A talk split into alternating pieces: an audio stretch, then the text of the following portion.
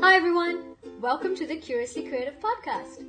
Curiously Creative loves creativity and inspiring people to follow their own creative curiosities.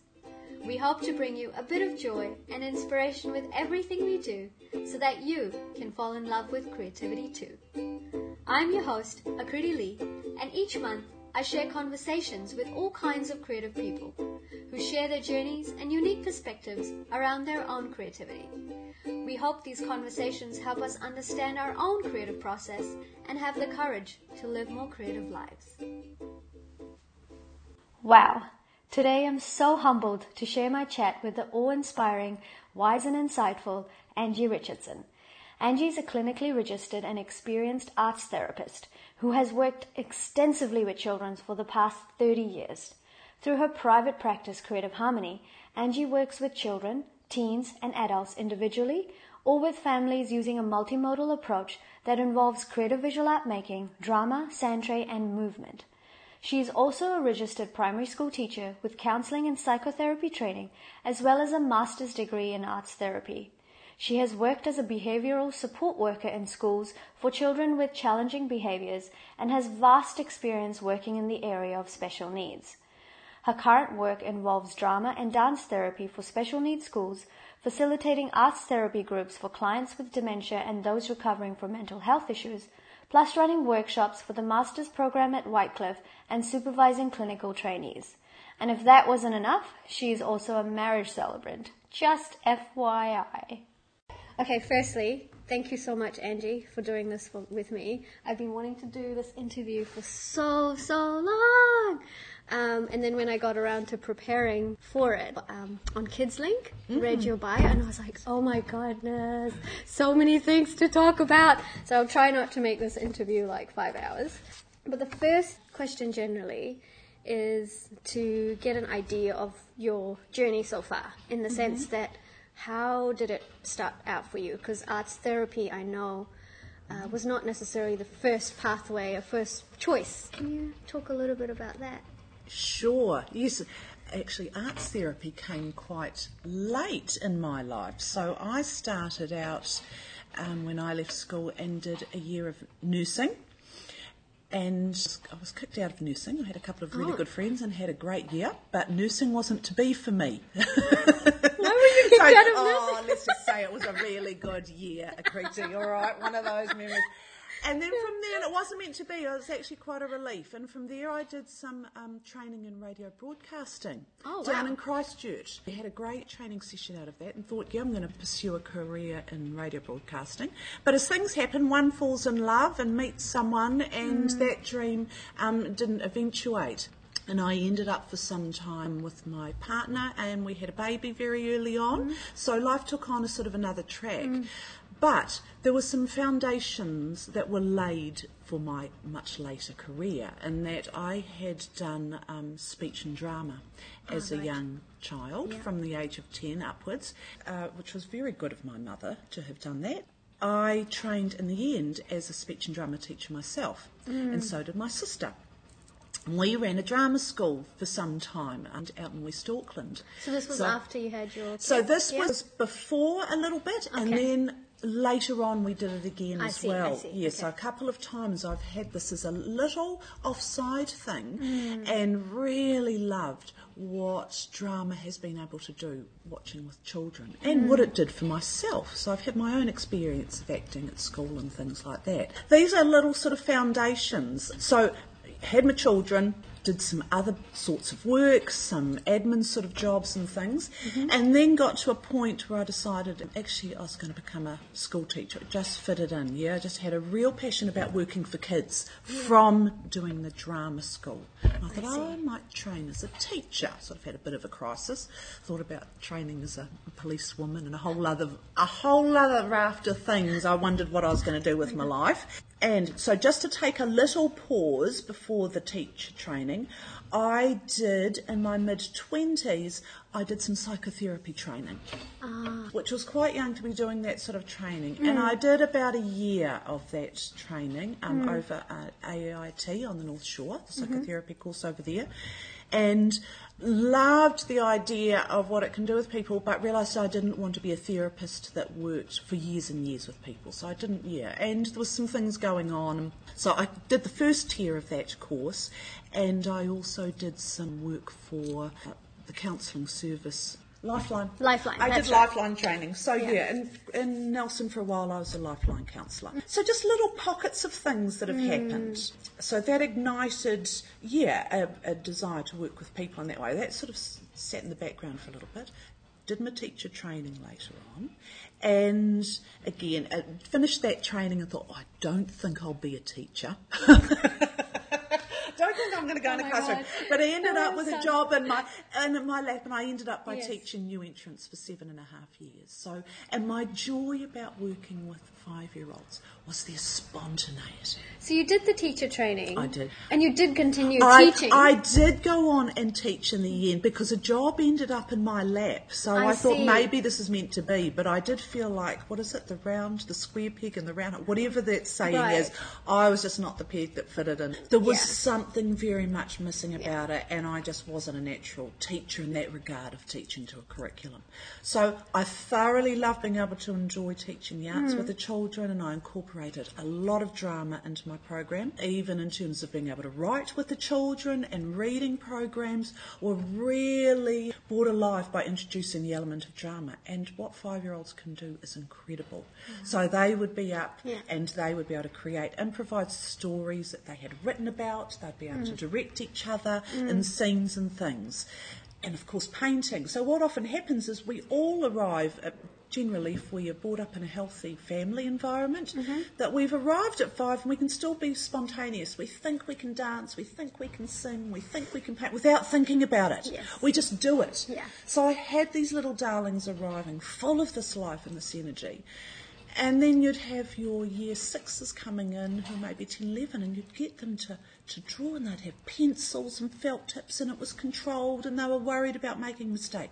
We are doing something very wrong from entering school to the end. I'm just going to throw that in yes, there. Yep, yep, where yep. suddenly mm. we put a value judgment on the arts for our young people yeah, mm. for all of us. So you'll hear adults saying, I can't do, I can't paint, yes. or I can't do this, I can't dance, mm-hmm. whatever it might be. And I think because from the word go, we enter school, and there's a particular way that you're supposed to do things. Yes, I mean, I was watching this documentary about, I can't remember the name of this group and organisation that develops these wonderful toys that are for children and school environments that are focused on open-ended play. Yeah, and that's wonderful. But then it also got me thinking, and I was like, children just play. They play with everything. They, like you were saying, they just believe they can do it and they go out and do it, you know? Absolutely. And they improvise constantly. That's right. So they play outside in the playground, they're improvising. Yes. Absolutely. It's kind of that thing like you give them a paper bag and they still find something to do with it, mm-hmm. you know, rather than even if it's not a toy with a particular agenda. What really is lost is when you get older and you go through the traditional school system I feel like as adults we've lost that ability. I feel like adults need more open-ended play than kids. Kids are naturally inherently absolutely, built in that way. Absolutely, absolutely. And I think it's, uh, it's a little bit like going into the classes of the older students in the primary school, and here's all these desks set up, and where's the paintbrushes just out in the paper? It's not. It's put away, and they've got to do formulated sorts of pictures. I remember that I had a, a bunch coming through into my classroom with my five-year-olds and I said, What would you like to do? And they saw the dress up clothes, and on it was like they were frothing at the mouth. Oh. and to see these young boys running up into that box, yeah. and they just wanted to dress up and have yes. some fun and play and play together. Mm. So we're doing something still wrong. I think, oh, um, I mean, I have great concerns about how we're squishing the arts back out again, but uh, we lose mm. the sense of spontaneity. We lose this feeling or this capacity that we have that's um, inherent in us mm. to be creative. It's there. Yes. Yeah, there's the fire yeah. there, and for some reason, I think our school system dampen those fires a lot. Definitely. It's got, got a lot to answer for. Well, there's a lot I want to talk about uh, that. Around so, that. Yeah, so, yeah. I guess, so I guess what I say was it was a great foundation again. Yeah. This was another piece in my career journey um, where I've taken on some skills and yeah, it saw me through a period of time. And then I had a health crisis. And as so happens for people, it was um, it felt like a bit of a life and death thing. I had breast cancer, and while it wasn't a, a death thing, it was certainly a place where I had to reevaluate what I was doing. So I had mm. major surgeries and a whole, yeah, it was quite, I was 39 at the time, so I felt really young, and I just had to question everything about my life again at that point. Yeah. And then I went, what is it that I really love doing? So I put into the computer that I love children, that I love drama, that I love helping people. Yeah, up popped the Whitecliffe College of Arts and Designs course, Master of Arts and Arts Therapy. And I just went, that's what I've been looking for. Wow. That's what I've been looking for. So I just made these connections that I'd put in. Mm. And yes, so I applied and went for the interview. And in the interview, I thought, I've come home. I have found my home. This is where I'm meant to be. It was really, yeah, it was Wow. quite something to have that feeling. So note to self, if you're stuck, just Google. the answer it to does everything. have the answers. It absolutely had the answer.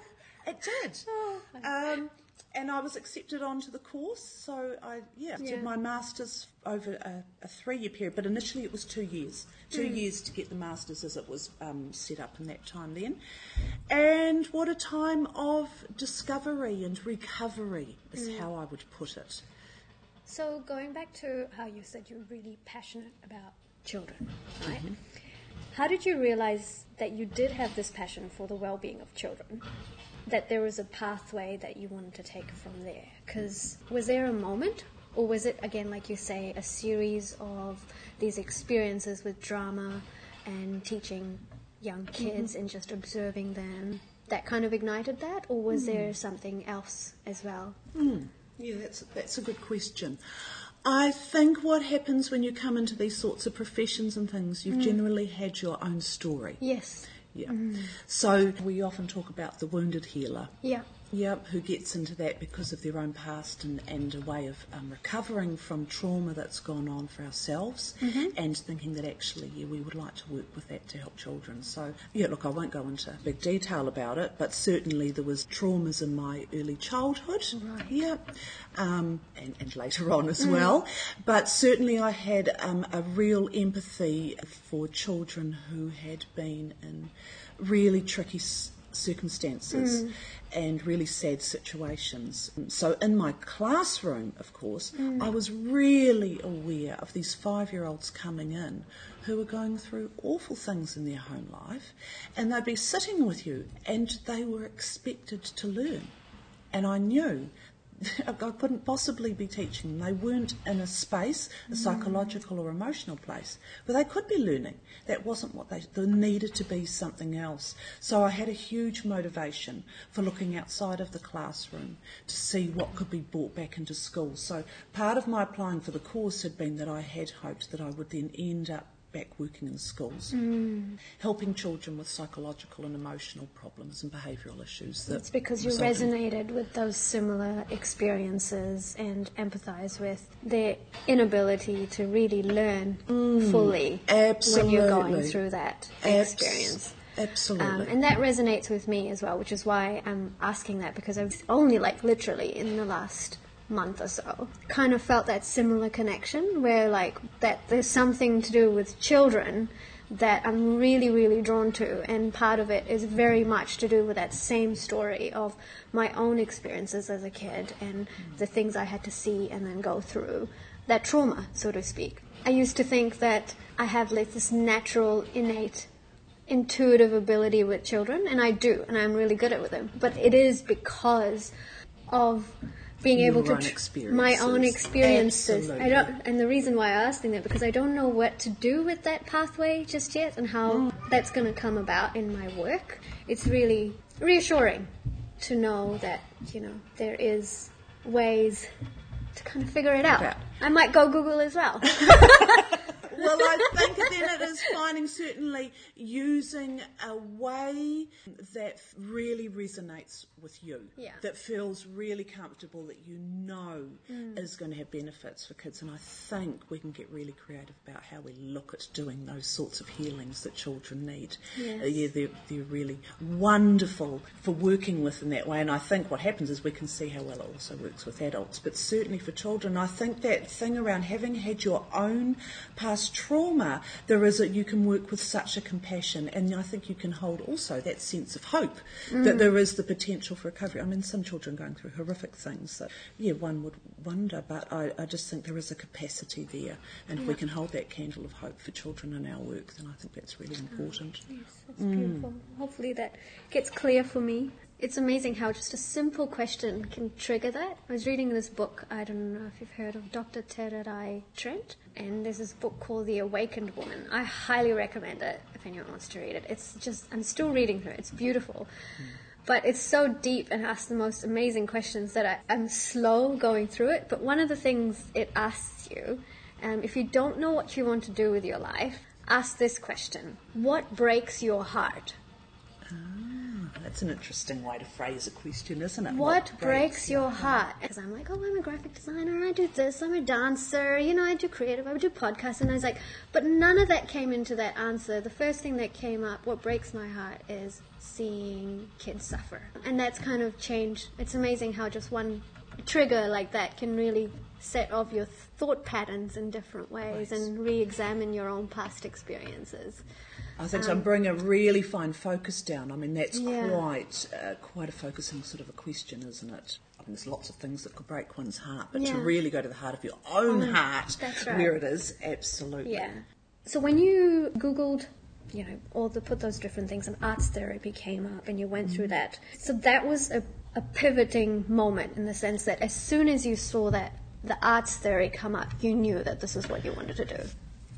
I it just felt so right when Yeah. that popped up. I just went, "This is it." And I, I guess what I've left out a really important little piece Mm. in this actually, and it was part of the reason, of course, why why I was accepted in the end for going in, because I had had my own personal journey of experiencing healing from the arts myself. I see. So this is a really important piece, I mm. think, in thinking that you can then go on and help other people, but actually you need to have had an experience yourself. Mm. So I had a marriage breakup. It was our, our third one, but it mm. was to be the final one, and it was a very hard parting. From my husband at the time, I was in my 30s, and I remember looking in the mirror. And when I looked in the mirror, I thought, I I don't recognise who's looking back to me. It was quite a surreal and this dislocation about oneself, feeling yeah, it was just extraordinary. And I realised I was in quite a bad way. Hmm. and a friend of mine said. Why don't you come and attend some improvisation classes that are being run locally? I think you'd hmm. really enjoy them. I thought, oh, I just don't think I'm in any space for anything at the moment. Anyway, after some discussion, I decided I would go and um, turtled off to this class. And I arrived in the building, and people were doing very strange things. They were stretching and making noises, just sort of focused on themselves. And I remember sort of creeping around the wall, thinking, I can see the door, and this is not for me. So I'm sliding along, hoping no one has spotted me. And then, of course, the tutor appears and he draws everyone in together. So I, I kind of felt like my exit had been stymied. So I stayed and just had the most incredible session. So we did warm ups, um, getting us ready for improvising. He had special exercises, and then he laid out a whole line of chairs, and we all sat down, and we were to go get up when we felt we were ready and do something in front of everyone. Oh my! What? What? There's, there's no line. There's no topic given. No, there's nothing. Well, I ended up by going up with someone. Um, you do paired work. You can go up there and running with what's happening in that moment. So it's called free form improvisation. So completely blew my socks off, but I was on a high. And what happened over a period of time was I realised I could be me in the performing space. I could feel myself. I could feel myself being me in the full sense of the word, and the sense of myself grew and grew the more I was in the performing space. And I could be a little bit wild again and playful. So mm. all these things were happening, and I'd come back and I would be still this funny me going through this process. But over a period of time, what then happened was I realised I was a performer in the performing space and I was able to carry myself off and bring my whole self back into my life. Mm. And I'd had this incredible healing.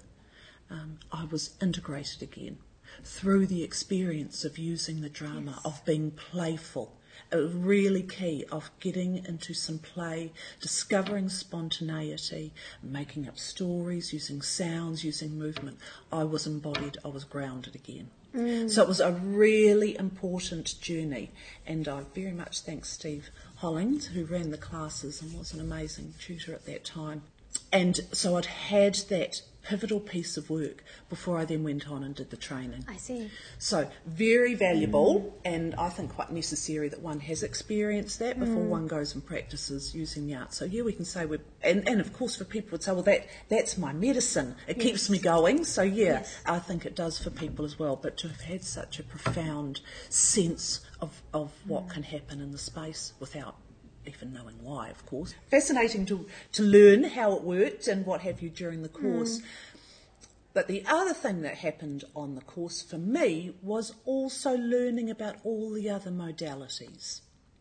It's all the other arts that can yes. be used. So I'd gone in with a really strong background in, in drama.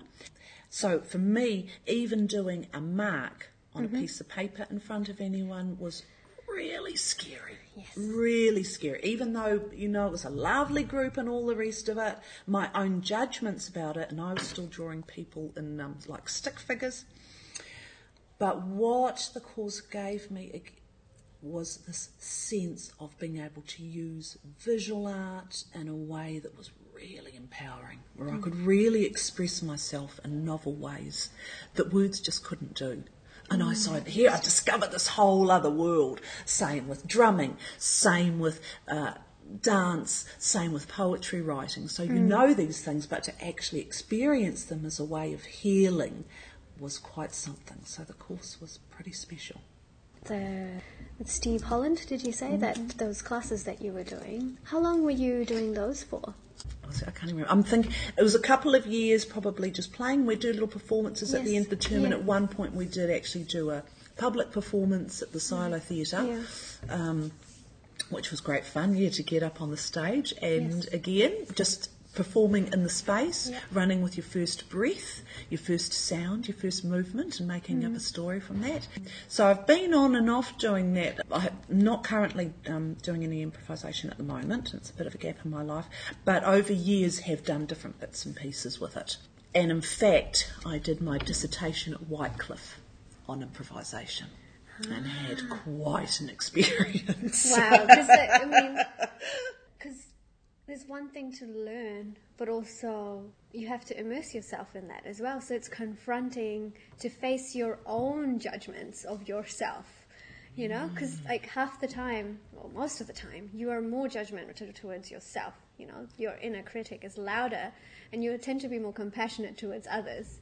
So it's almost the harder work is facing that yourself and going, and actually going through that process. I think so. And and, and, this is this thing about us all learning in different ways mm. and responding to different people in the way that they might facilitate and things. So I had a really interesting experience with that.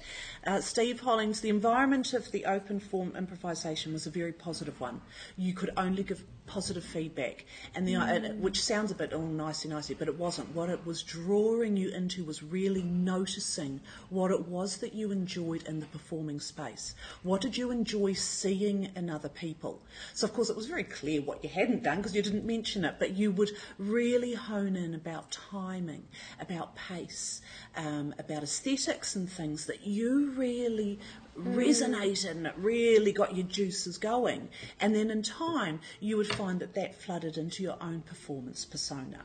Wow, that's interesting. That's a really nice way to look at it because it's not positivity for positivity's sake. No. It's positivity for awareness. Sake. Awareness, and there yeah. was some quite some specific skill building in that. So it wasn't all just you know flowery sort of stuff. We were really taught how to really hone in and do that.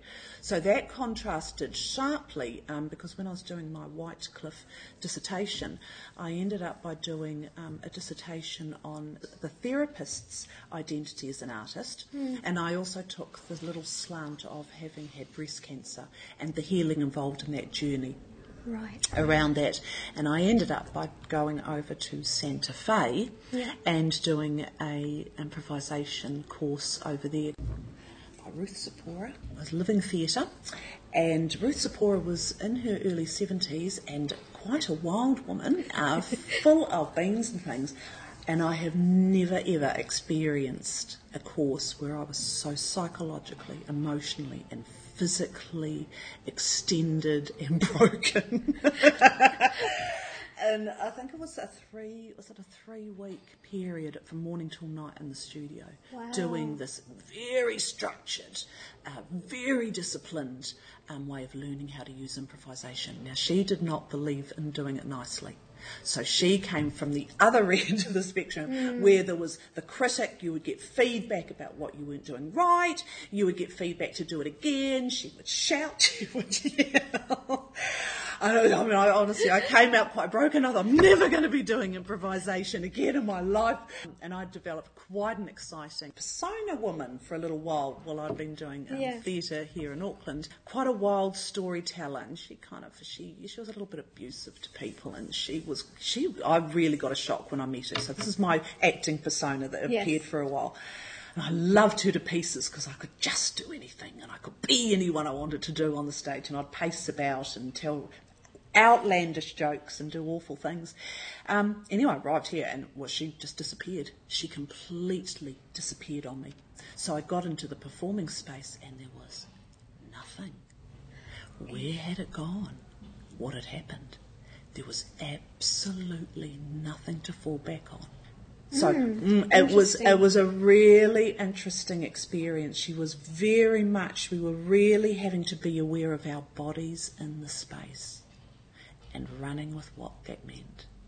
It's that thing like, although it was talking about improvisation or teaching improvisation, it was very structured and creating clear parameters on what you were trying to achieve in that space. Mm-hmm. It's almost like, you know how they, uh, what's that expression? Limitation breeds creativity sometimes. Yes. Whereas like unlimited possibilities is actually crippling. Crippling, absolutely. Which is why all the trainings have had little exercises to build particular skills. You build up a kitty of a hmm. language, of a way of being that you can pull out. So you're really learning to use your body and your hmm. breath and your your voice and things in a whole lot of different ways. Absolutely, and it's from those structures, and from the structure, can then then you can break out into chaos Yeah, and all the yeah. things, and you've got some skills. Pressure makes diamonds? Is that something like that? Yeah. Sometimes pressure is good. Well, it can be. It can be. I didn't feel so great about it by the end. And we were in the middle of the desert, and there were coyotes howling, and there were snakes, and there were spiders, and all sorts of things. And this wild terrain. Wow. So this incredible, and then they would have storms, lightning storms. So the whole experience was quite something. By the end of it, I was, um, I, I felt completely broken, as I said. Didn't think I was going to perform again. And um, but what happened for me was that I did. I went over to Australia. This was the second part of my um, dissertation work, and flew over and did a ten-day intensive with a man called Al Wunder, who is the one that's come up with this particular open form improvisation that I've done with Steve Hollings, and he's just a very gorgeous and generous, wise man. And what I discovered under his kind tutelage was actually I had picked up an incredible amount of skills um, over in Santa Fe. And it just needed the right place for me to be able to, to be able to express them. Right. So you unconsciously through that experience have picked up more than you realized. I had Yeah. all the old structures had been broken that I'd ever worked with, and I was absolutely able to be in the space and running with that moment. And I had the most incredible experience of performance that I've ever had, where I was completely in what we t- talk about when we use the word flow, luminous flow, where uh, it was just happening. It was just Yes. of its own timing, of its own accordance, and who knew where it came from. Yeah, having touched that fountain of inner creativity, I, I was sort of almost outside myself watching how this happened. So yeah. you kind of, I guess, this is what artists experience mm. in their flow, and you're always trying to get back into this space. After the training, after the Whitecliffe training, I went and worked in a special needs school mm. as a mm. drama therapist. So working predominantly with children who had autism, yes. uh, who had cerebral palsy, who had Down syndrome, developmental delay, fetal alcohol syndrome, mm-hmm. uh, and a raft of other things. So, my experience there was a learning curve that goes straight up in the air. there was no curve. So it was learning on the job.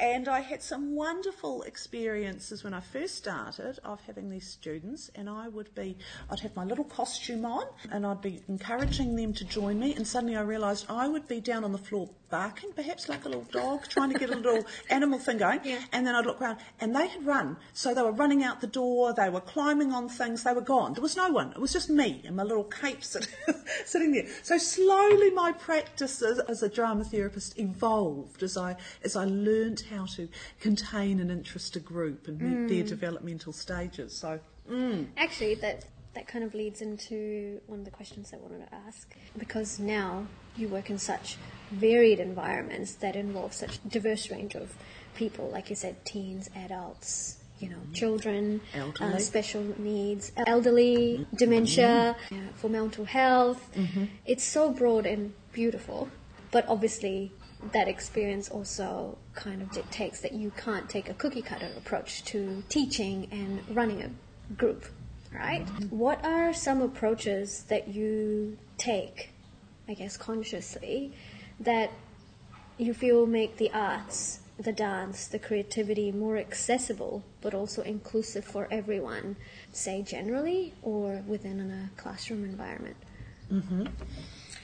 I guess then it's having an understanding first and foremost about what we believe that the arts are able to do, so that the healing arts, the creative arts, mm. the expressive arts, that there is this idea that participation in a safe container is inherently healing. So we can say that participating in the arts on the whole, whether it's set out to be healing mm. or not, is therapeutic for us, yes. all right? I've got to stress here that it's really important about how, where it's done and that it is a safe container. So, this idea that, of course, the other thing that's most important when we're working with that is actually my relationship with who I'm working with. So, the arts is here, but the relationship is of the utmost importance. So it's building a really strong relationship with whoever, whoever it is that I'm working mm. and having an understanding of what they're coming for, being yes. really clear about what it is that they are coming to see me for. Yes. And so, am I doing art with them? Are we doing drama? Are we doing a mix? Are we doing dance? What is it that those clients think they're coming for? Mm. And, and that will inform, obviously, a lot of what's going on. But this understanding that everybody is able to participate in the arts. So, you know, I know there's an expression in the dance that if you can walk, you can dance. And I think, no, actually, it's if you can breathe, you can dance. Mm, yeah, I've that. just had I've had incredible experiences with students and adults who've had cerebral palsy and can hardly move at all, but have been involved in groups or even individually. And yes, we have danced. Yes. Yeah. So something then also about a group dynamic. Am I working with a group? Am I working individually? So that idea, if we can get a group energy going mm. um, about being involved in the arts together and the power of that mm. and what that can mean for clients. Dance itself is an energy, like it's not a specific thing that you're doing. So absolutely, and having a really clear understanding of what it is that your clients will be coming with. Mm. So I'm thinking, for example, yeah, let's take the dance one. All right? mm-hmm. so we when you and I did group community yes, dancing. Yes, yes. So taking that idea, that participation and belonging mm. and having a sense of being part of a group, mm. this idea of being part of a fun, playful energy engenders a sense in our bodies of well-being and feeling good about ourselves, even if we can hardly move at all, but that we are part of something bigger than ourselves. Mm. I think that's really important. I mean, I think it's very ironic, and I used to, I just loved it because I'd be leading community dance classes for yeah. adults with special needs, and um, I'm the fail, the child who failed the ballet lessons and things. So it was such an irony to be here leading this dance, but the sense of being able to get people to a place where you play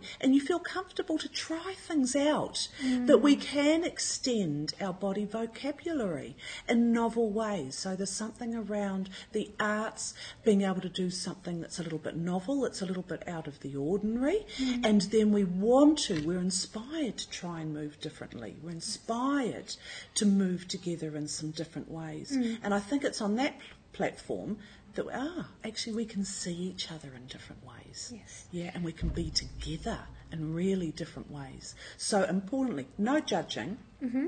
Absolutely, this is about participation and being together and having the option, having options to say no. No, don't want to be doing that. I think mm-hmm. for so many client populations, they are told what to do all the time. So I'm thinking of our people with special needs, adults yes. who are in um, centres and things, where often life, their lives are dominated by being told to suddenly have choice. Yeah, really important. I want to be doing this, and I want to be, and if I am, I want to be doing it my own way, and that's really awesome. So it's inviting participation and people having a turn to have a spotlight, and I think for people to be witnessed is so important. I think that's, and to be witnessed being creative yeah. is really special. Just yeah. So, in in terms of like sort of the constructive ways you design your classes mm-hmm. in some ways mm-hmm. is really focusing on what the intention is for the mm-hmm. people who are going to be there. Right. What, what are the goals? What, what are the goals? The what, the what, what, what yeah. are they maybe looking for, needing? Yeah, and the other thing is um, making the space feel more inviting in the sense that it makes gives them a choice yeah. to experience out of a sense of freedom. Absolutely. Um, some of us who are in teaching positions with different outlets, whether it be dance, arts, or things. What are some of the techniques and approaches that we can use to maybe cultivate that same sort of environment? Mm. Yeah, absolutely. I, th- I think, look, it's a really important thing around being able to hold a group. Mm. Yeah, if, if, that's what you're going to be doing, and uh, because uh, if you can't invoke and enable a really good group dynamic, people are going to be too scared to explore their capacity for what they mm-hmm. can do creatively.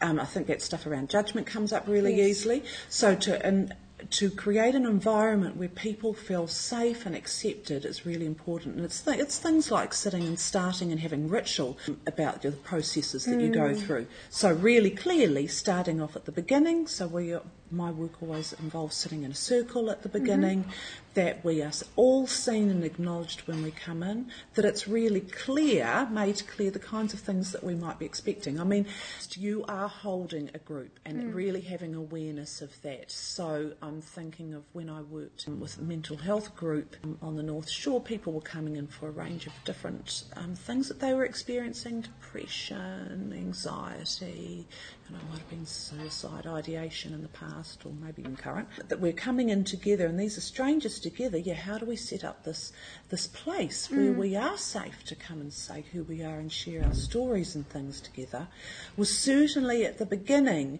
about having an opportunity to introduce ourselves in a safe um, way using the art, mm. which is a really lovely way of being, being able to introduce yourself, where there was no consideration or worry about how, how, it turned out. So it's yes. making it really clear that we are here for process, which is really important. Mm. And ensuring, as a therapist, that everybody gets to be seen, that one person doesn't dominate proceedings, and being really sensitive and attuned to every individual that is in that group and holding that as well. So, yes, someone's having an off day, just being aware and just checking out that they're okay and yes. holding them, yeah.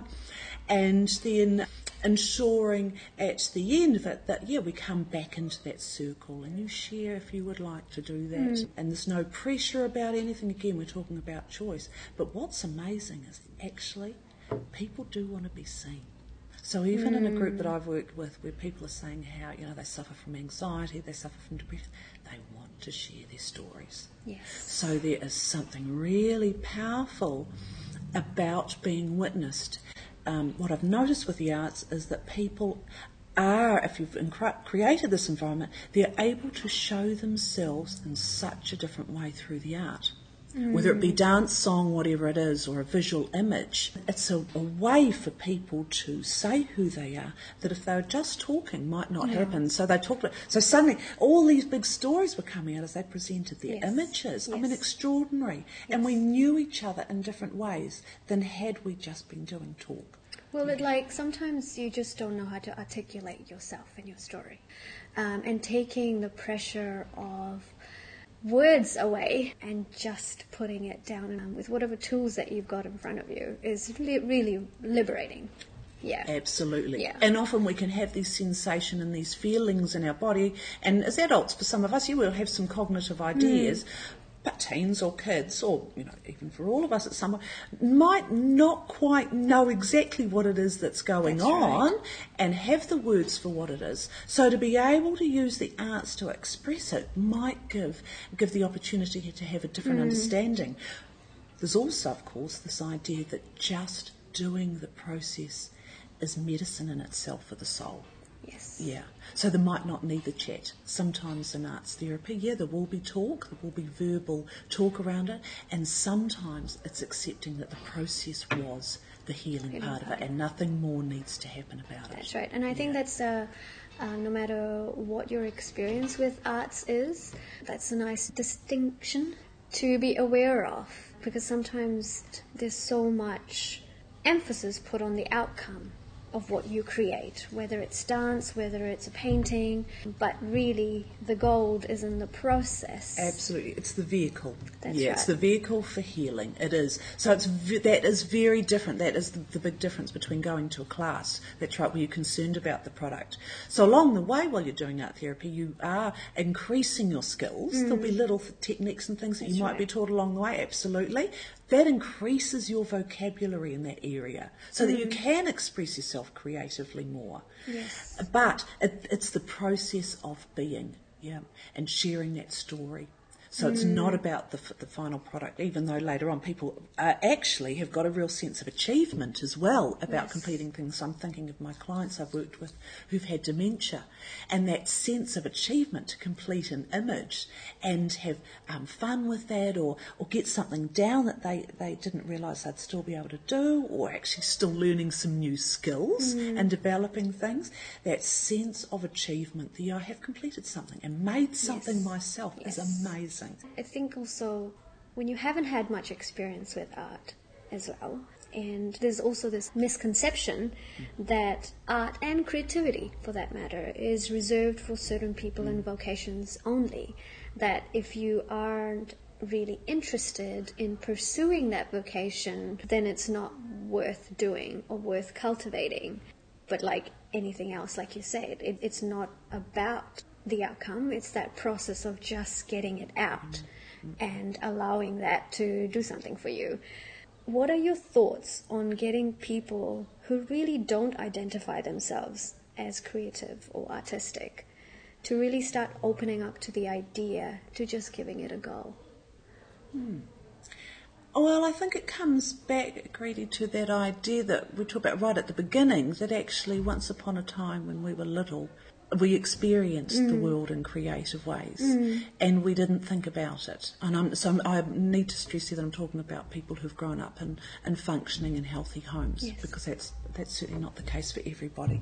But uh, uh, this capacity that we have, I think, is really important. And the more that they're looking at with neuroscience and things like that, the more important we can see that it is that if we, all of us, have access to our playfulness, mm. yeah, how this can be beneficial in so many areas of our lives. And I think what the arts do is they give us this opportunity to get back in touch with that playful aspect of ourselves. Mm. Now, it's through getting playful that we can then go on the journey of actually getting into some really deep stuff mm. for all of ah. us. Okay, because we know that we can come back, we can be pulled back from it, and we can be lifted up again.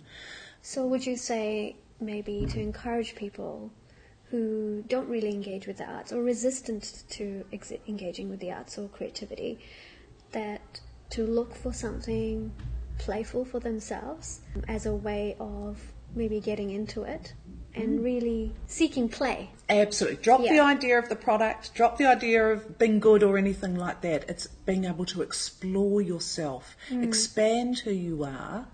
I think this is- has a capacity for doing that. And we can see ourselves in different ways. I think it can take us out of the ordinary. And it can be ex- experienced in different ways, right? You don't, don't necessarily need to go do a painting class or drama or even a dance class, right? Even though mm. I do believe movement is very powerful. It could be simple as sometimes just cooking, playing with what you're cooking, you know? Trying a different recipe. Yes. Or, I don't know, maybe planting a different rose bush in a place that you didn't consider, you know, gardening. Garden. Um, All those things. I think we're really when we're talking about because of course the word mindfulness at the moment is being thrown about a lot. But I think the good part about that particular word is being involved in something that absorbs you. That takes you Mm. out of the everyday and that can be hands on, where we are using our bodies, where we have an opportunity to feel grounded, to actually be in ourselves rather than all this head stuff that we can get caught up with in this busy life that we live, particularly in cities and things. That there's an opportunity for a pause and a breath and to come into our being with it and, and to explore our environment in different Yes, ways, yeah, and ourselves in different ways. Yeah, and I think that's that's a way to grow as to who we are. I want to come back a little bit to the teaching side of things. When you know someone is going to show up, a particular group is going to show up, when you're, say, teaching classes, specifically kids, then you do mm. have a certain level of expectation and prep that you can do beforehand to to cater for that scen- scenario and that in- teaching environment. But if you have an open class where you get a whole different bunch of people that are participating in that environment, could be teens, children, um, adults, elderly, as well as uh, potentially people with special needs. How would you go about approaching that scenario? It's that's tricky, isn't it? It's really tricky, really tricky. It really you almost tricky. have to Oh, be really, like, be able to adapt you really do. quickly. You have to be absolutely flexible and ready to go on the fly. So this is this thing about being spontaneous as well. Hmm. So it's having all sorts of little um, tools in your kitty that you can pull out that you know that you can do, but it is then running in the moment. So you're kind of bringing to mind. I remember running a group out in South Auckland, which and it was supposed to be a class, uh, a dance class for adults with special needs. So I was all set up with that, and I carry some really cool props and fun things and that. And then what happened was I had they didn't turn up. They had something else that was on, and I had ended up with a couple of adults with special needs. I ended up with um, an assistant son who was there. He was about ten, so he was there. I ended up with one person in a wheelchair, and I ended up with a teenager. So I had this hmm. completely disparate group sitting there looking at me, and I thought. How are we going to spend the next hour? And what are we going to do? And how is this going to work? And they're all looking at me. We had the best fun. The hour flew. The young boy said, I want more. So he was Wow. neurotypical boy. He just happened to be there. It was the holidays. So What did you do? We got playful. Yeah. We absolutely got playful together. I just had some games that Mm-hmm. we did together, which sort of broke the ice a little bit. And having had these um, very odd little props and things, and then moving. So moving in a playful way, and we just developed. It was in a big hall. It was how are we going to fill this hall with just this tiny little group of these of, of us when we're all uh, just was remarkable. But I remember at the end of it, this boy saying, "Oh, but can't we come back next week for more?" It was just delightful. So it was having that. It was. It was having a capacity to to believe actually something can come from nothing. Yeah, something Yes. can come from this, and trusting those people that they are here and they want something from it too, and they're willing to put something in, even if they couldn't talk. You know, I had a Yes. couple of It's um, also letting go of your preconceived notions of how you think a class should run Oh. as well. You're not willing to let go of whatever you might have planned. Absolutely. Yep. Go out the window and run with something very new. Yes. And then, in essence, I guess we were co creating together. So I was aware of picking something up. If I saw there was some interest mm. along the way with something in particular, right, we could free play around that together and it could grow. And then we'd be jumping. So it was an absolute improvisation in that mm. sense about working. Well, what I learned from working with you, Angie, at dance therapy, that really stuck with me, and I love that so much, was how that thing you were talking about, the ritual, that the first thing you do is that, that sitting in the circle um, and getting everyone to share something. Made everyone engage and pay attention to everyone. But also, what I loved about that is that it took dance not from a space of being able to do something specific and measurable. It just was again about that dance as an energy, and, and it was largely an environment where you had uh, special needs. But what really stuck with me on that was how every person had something to share. So you focused on that person's abilities more than the so-called disability. And you know, I'll be honest here. I remember when you come around the room, and there was this one boy. uh, I think he has cerebral palsy, sitting in his wheelchair. And I got around to that after, and I was like, oh, how, how is this going to work? Like, he has to give us a move. But just the simple gesture of moving his neck and his head, and everyone being alert to his body movement and makes you aware of your own body movement.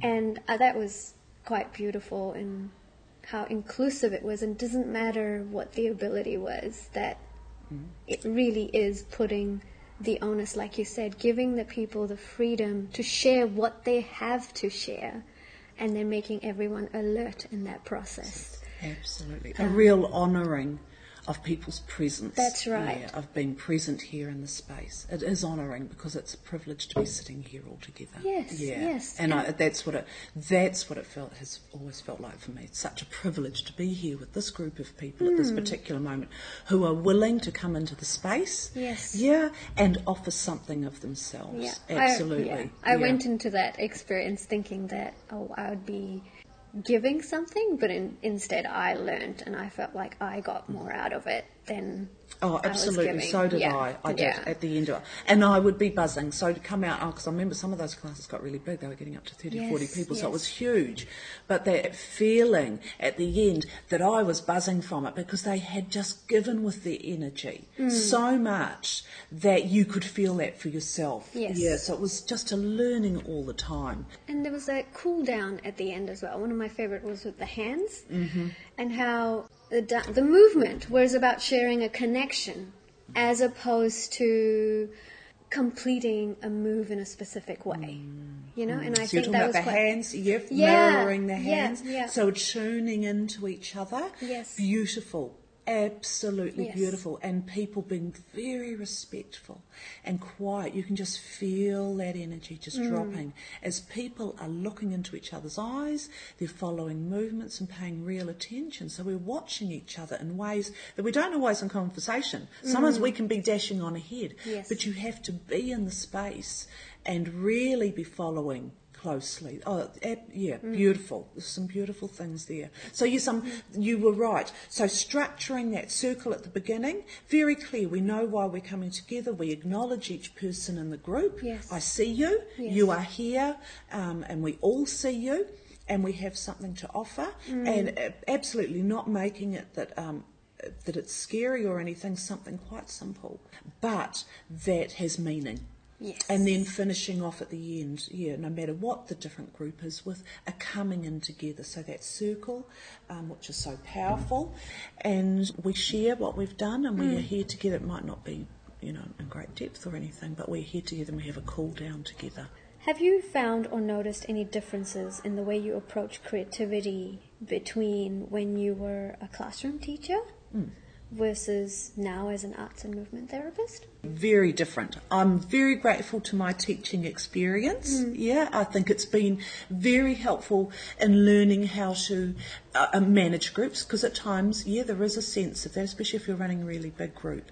So there's been a lot of skills that I've heard, but the two, the teaching and being the therapist, are very different.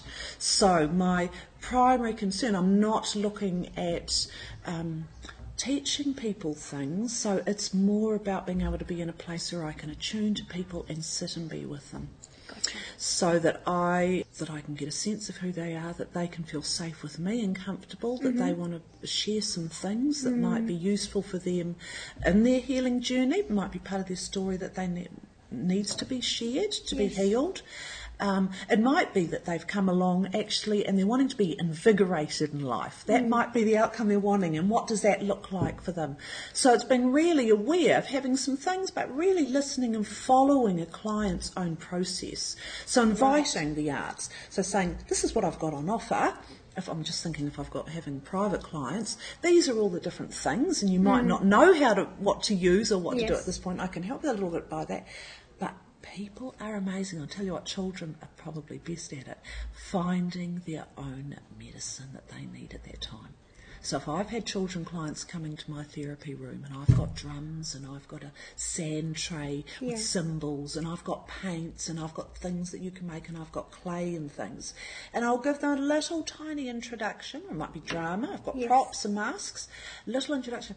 Children in particular will find the very thing that they need to use that's going to help them heal.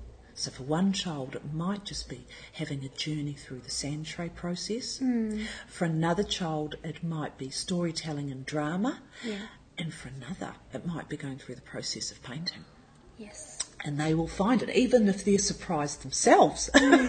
about what they've. Oh, but I've had children. I don't know why I've drawn this or painted this as new, but I'm, I'm, I'm liking it and really finding a fascination with their own process. Yes.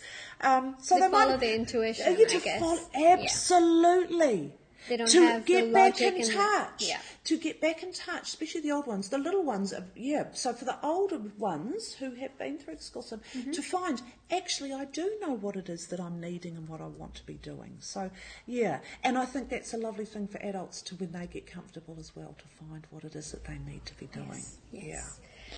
Do you feel you have any tools or practices and mindset that you feel particularly help you be more creative with your work?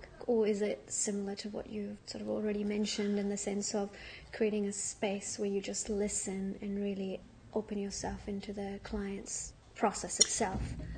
Yes, I'm going to say yes to the latter part. However, there also is some preparation as well mm-hmm. that yes. goes on. So I can't just turn up and just trust that know, I'm going to sit here and I'm going to be with you and, Yeah. and, then magical things will happen. Ha, uh, you know, there needs to be some preparation. If, Or Mm-hmm. if I'm going out to a group, I need to have all my things with me and what am I going to take this time? So I'm thinking, currently I'm working with clients who have addictions and they have had psychiatric disorders and they might still currently be going through those. And so I'll turn up and I'll have a theme that I'm I'm thinking that I'll mm. run with and I'll introduce, but also then knowing right, and then I come in mm. and how is the group in this moment at this time? And so yeah, like we talked about before, it might go out the window what I had in mind, or they might take a touch of it and turn it into what it is that they are needing. So it's been really Right. open to that. That yeah, not holding on to my stuff, being really aware of what's going on in the here and now. Yeah. But I've So got some yeah. things here. So it's not turning up being totally frou frou about it, but like you, if you come up with a plan beforehand, then it allows you to be more flexible because you already know what the intention was. Absolutely. Um, even if you ninety percent of it goes out the window, but even that ten percent is still something, It's still something, that you that's can right. roll with without being a complete shock to the system. You're like, oh crap, now what? Absolutely. Again, it depends on the group because sometimes Yes. some of the art therapy groups are more about open studio. I so I'm thinking a little bit about the clients that I've worked with who've had dementia, oh, and I've just absolutely adored working with them. Um, and I might be working for a phase of time where they are, each individual is very much caught up in their own process and trying some things out that they want to be doing. We found an interest for them Yes. in visual art that they're wanting to work Yes. with. So it's already there. So I'm not having to direct in that sense. So it does, yeah, it depends how the group's been set up. Gotcha. Yeah. What about when you're just stuck for inspiration? Can you trace back to any moment where, just in relation to perhaps your work and the things that you have to create or put together, have you ever felt stuck or unmotivated in any way? And and when you have been in those in Hmm. Those spaces, Yeah. how have you Resolved? resolve that for Yeah, yourself to really get inspired again or motivated or just pick yourself up Mm. and really go for it. Yeah, look, I think there's a point in time where one would have to question. It would depend where where one was at and the different reasons for having gotten to that space. But I Mm. Think if you're working with people and actually you're having that feeling quite often, Yeah. you would need to evaluate whether it, it is good practice for them and for yourself actually to be continuing with that particular client population, whoever it is that you're working Right. with. Is it time actually for a break? So there can be times in our lives I think actually, yeah, we need to have a Ah, little right. break. We've run out of steam and juice. Okay. It can be like Yeah. that for any job. Yes. I think we're very good at sticking around sometimes too long Mm. and we grizzle about that we don't enjoy it and we're doing this. Well, actually, it might be time to move on. It might be time for a change or something Right. like that. So So, that's at the yeah, extreme end, see, all right? Yeah. So that's having a real sense for yourself. So when you're in that moment, you really reevaluate and I go, ha- um, yes. maybe do you need a break? Yeah. Or um, maybe perhaps it's time to move to something new. Yeah, time Yeah? for absolutely. I've Yeah. done that a few times, quite a few see. times, where I've Yeah. said, actually, you, you've now reached a point of saturation, perhaps, Mm. and you are ready to be um, reinvigorated. And actually, this client group, um, you've yeah, they deserve some something better at this point in time. You've run out of the energy for this, so actually, yeah. Yeah.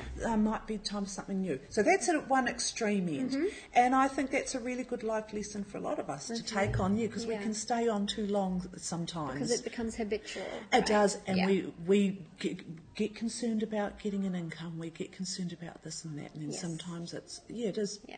Yeah, being able to take the plunge and actually make those hard decisions. I think a step back from that, I think it's really taking ownership that you might have run dry a little bit, and it Mm. Might be going off and doing some a retreat somewhere where actually you're being fed, and or doing some professional development where along the way you are being fed some new ideas Yes. and some things. Yeah, Go And back re- to learning. Absolutely, go Yes. back to learning, and experiencing yourself, and, and being the one that's been given to. So recharge your energies in that way. Try something new. Try an art process that you might not have um, tried out before. That might be a bit scary. Go and have a go. I think that's really Yeah. important for people in teaching positions as well because sometimes you get so into this routine of giving and teaching and teaching and teaching, but you realize that you need to learn yourself. You know, like the teaching is fulfilled by your Extended. learning.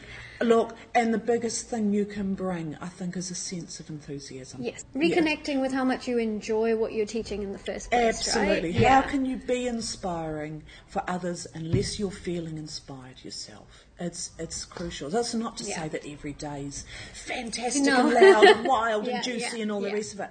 But along the way, there needs to be a good portion of that. Yes. Or being able to hold spaces and things. If you're feeling bored and listless and stressed and those Mm. things, you absolutely, for all of us, we need to be re-looking at how we're living and doing it. Yeah. When I was reading your bio on KidsLink, one sentence really kind of resonated with me, where you mention how there is an importance, but also an ease in which the expressive arts can be incorporated into a curriculum to support and enrich a student's learning. Can you share a bit on why this is important and how it's easier and more possible than perhaps we think? Because there is, in terms of you know school curriculum, there is a little bit of resistance in in, in including that, uh, based on the traditional educational structures that are already so firmly in in place. Yes. So why is it important to incorporate expressive arts into the curriculum, but also how is it easier than most people think it is? Oh, so there's a couple of little questions in there hmm. to, to answer to. I think what happens is we have a very full curriculum, so time becomes of the essence. Yes. So and and this idea about the three hours and things and all those things are really important.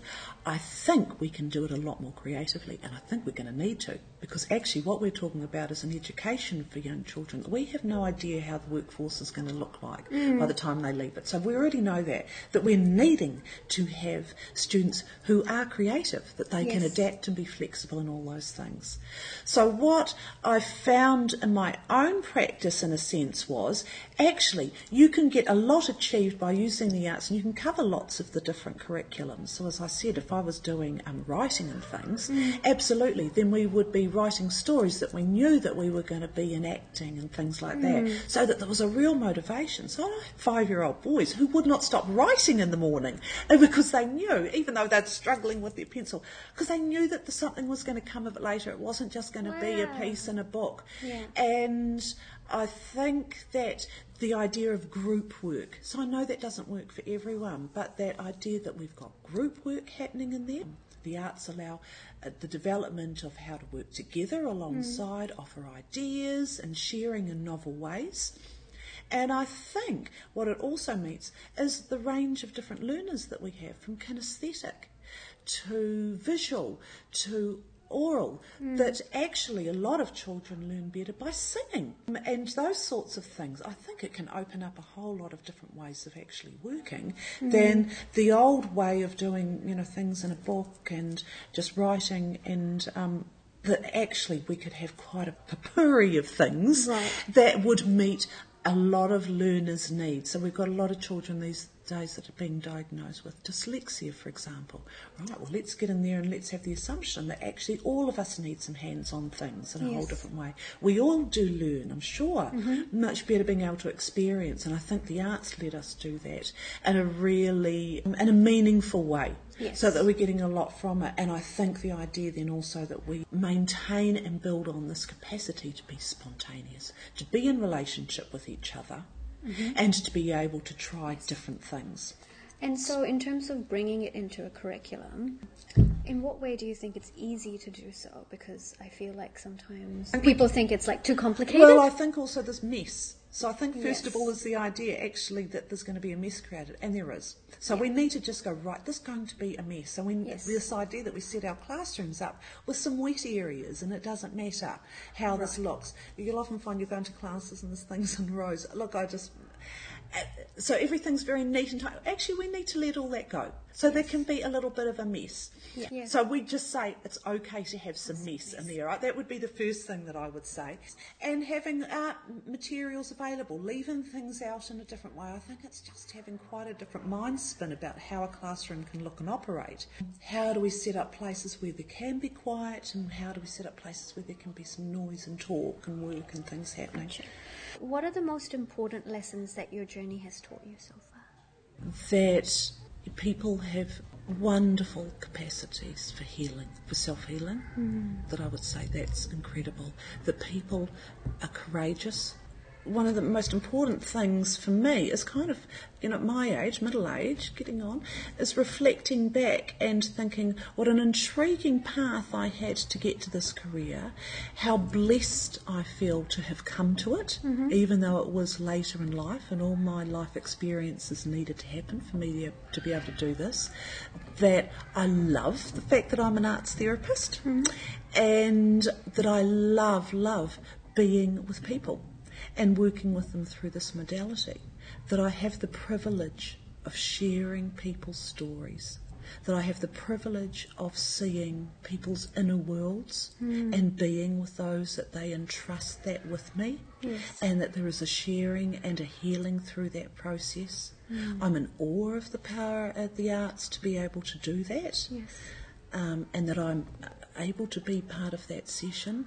I think oh, Ruth Zaporah had a um, beautiful expression around the fact that secrets are burdensome and that this is a process that lets us drip them, leak them, where we can be witness to one another. And in a sense, there's some alchemy in there there's um, a sense of, I mean, the old old societies and tribal societies have used and still do use the arts um, shamanically Yes. and all sorts of ways as a power. So I think, in a sense, we've been called to come back to that time for ourselves, Yes. where we um, invigorate ourselves in a new way, where there's another way of being together.